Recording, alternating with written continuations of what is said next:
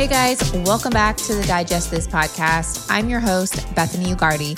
And today we are talking about glyphosate. And this is something that's very near and dear to my heart and something that everyone should know about and be aware of. And I highly suggest that you share this episode with your friends and family uh, if you've been trying to get them uh, a little bit more educated on glyphosate, or you yourself, if you are um, aware of it but really don't know why we should avoid it, or really the health risks and what um, that all entails. And also, I'm going to be sharing foods that are at high risk of glyphosate and foods that are lower risk, and um, really an interesting stamp of approval that is now being um, more widely used uh, so that you can know that your food is, in fact, glyphosate free. Because uh, unfortunately, even organic uh, products that are certified organic have been tested positive for glyphosate. That's right. Organic certified products have been tested positive for glyphosate. So we're just going to get into it right now. First of all, what is glyphosate? So, glyphosate is the main ingredient in the weed killer Roundup and is the most widely used chemical herbicide in history. It was first sold to farmers in 1974 by Monsanto. However, now the company was recently acquired by Bayer chances are this chemical is in at least some of the food you'll eat today, even if that food is organic and non GMO, as I had mentioned. So, why should that concern you? And what can you do to avoid exposure? So, this toxic chemical has been labeled as a probable carcinogen by the World Health Organization, International Agency for Research on Cancer. In fact, this chemical is now the subject of several lawsuits brought by people who have developed cancer after years of using Roundup. One such suit concluded with a jury awarding the plaintiff $289 million in damages from Bayer's Monsanto. The jury concluded that it was this man's repeated exposure to Roundup that led him developing the cancer non Hodgkin's lymphoma. And Bayer is currently facing litigation by more than 9,500 plaintiffs in the US alone, mostly farmers who blame exposure to glyphosate for non Hodgkin's lymphoma. So, how is glyphosate linked to cancer? Well, there is some suggestion that the chemical is an endocrine disruptor in humans, meaning that it adversely affects hormone balance. At very high levels, glyphosate has been found to induce breast cancer in human cells in vitro via estrogenic activity. Again, at very high levels, glyphosate also causes hemoglobin oxidation in human blood cells in the lab. Even at low levels, glyphosate may increase the risk of oxidative damage to DNA, raising the likelihood of cellular mutations. Glyphosate works by inactivating a certain enzyme. This enzyme is used in the pathway of plants to form aromatic amino acids. By inhibiting the enzyme, glyphosate causes the death of plants. That's why it's used in Roundup. This type of pathway is not present in animals, which is why glyphosate has been long considered non toxic. And the EPA placed glyphosate in the least toxic category, which is category four. Yet questions have risen in recent years over both the direct and indirect impact of glyphosate on human health. And check this out. In one statement of concern, Published in the journal Environmental Toxicology in 2016, the authors noted that, and I quote, glyphosate is widely present in the global soybean supply, and glyphosate is now authoritatively classified as a probable human carcinogen, end quote. Now, let's talk about the foods and brands that have tested positive for glyphosate. Uh, when you think of glyphosate, at least for me, I think of oats already. So many of the foods contaminated with glyphosate are oat based products. This includes many cereals, oatmeal, granola, and snack bars, many of which are often marketed to young children. Alarmingly, studies show that children generally have higher levels of glyphosate than adults. Other foods with high contamination levels include almonds, beets, beet sugar, canola oil, carrots, corn and corn oil, quinoa, soy products, sweet potatoes, and vegetable oils. A report by Food Democracy Now! found that General Mills and Quaker weren't the only big brands affected. The report discovered amounts of glyphosate in Doritos, Oreos, Goldfish, Ritz crackers, and Stacy's pita chips. The EWG, a handful of nonprofit organizations like Moms Across America, Food Democracy Now, and the Detox Project, have tested a variety of products for glyphosate. Based on their reports, here are just a few types of foods and examples of brands that have tested positive. I'm going to categorize these foods by the type of food and then I'm going to list the brands. So, granola, uh, granola by Quaker, Kind, Back to Nature, and Nature Valley have been tested positive for glyphosate. Instant Oats by Giant, Quaker, and Market Pantry. Whole Oats by Quaker, Bob's Red Mill, Nature's Path, and Whole Foods. Cereal by Kashi, Kellogg's, including Lucky Charms and Cheerios. That was a very high one here. Uh, snack bars by Quaker, Kind, Nature Valley, and Kellogg's. Orange juice by Tropicana, Minute Maid, Signature Farms, and Kirkland. Crackers, including Cheez Its, Ritz, Triscuits, and Goldfish. So sad because so many of these foods are given to children. Cookies, cookies by Annie's, Kashi, and Nabisco, including Oreos. Sorry for any Oreo fans.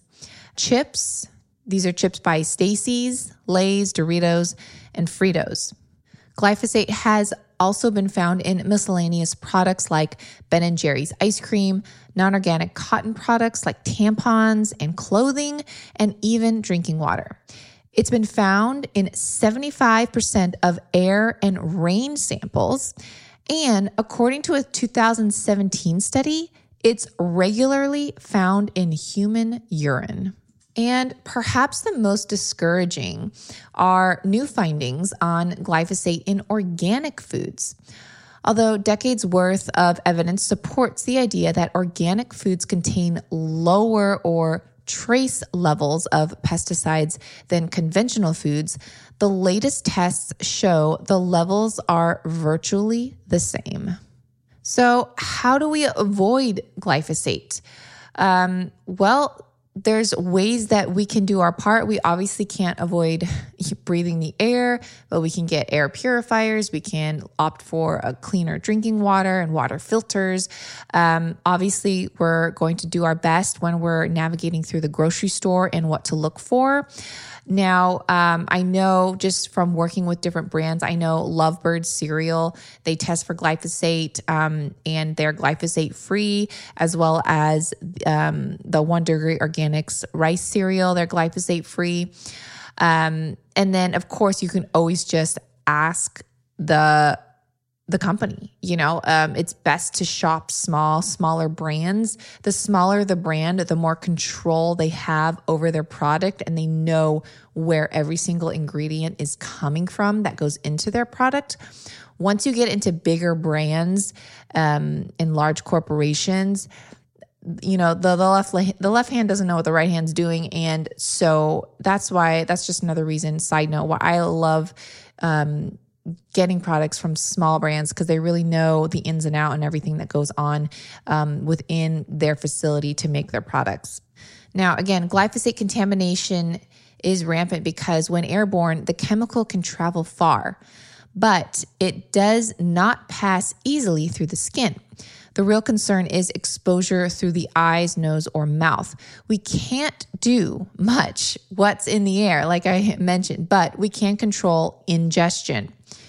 That's ingestion with food. So, to avoid glyphosate poisoning, here are some of the things you can do.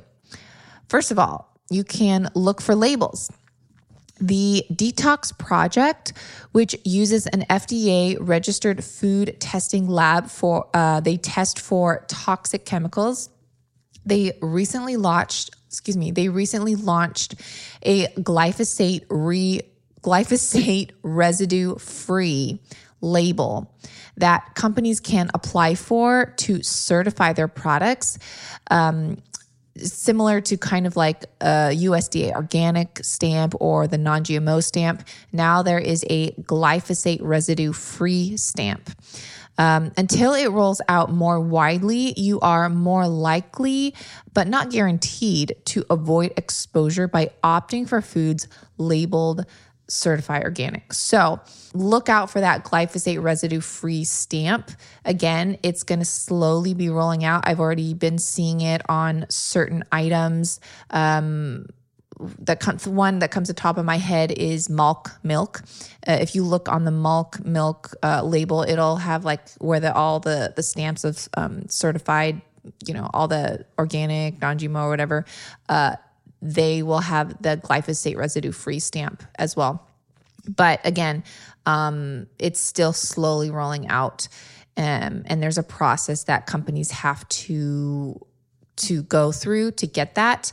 Um, and unfortunately, you know, they have to they have to pay. So some companies can't afford to pay the detox project for the stamp of approval. And just FYI, you know, even people that have the USDA organic certified stamp, they may be using all organic products, but they're a small brand, so they can't pay that company to get certified. And it's uh, just unfortunate because there's so many just things that are going on in the food industry. You have to pay the non GMO project to get the non GMO project label.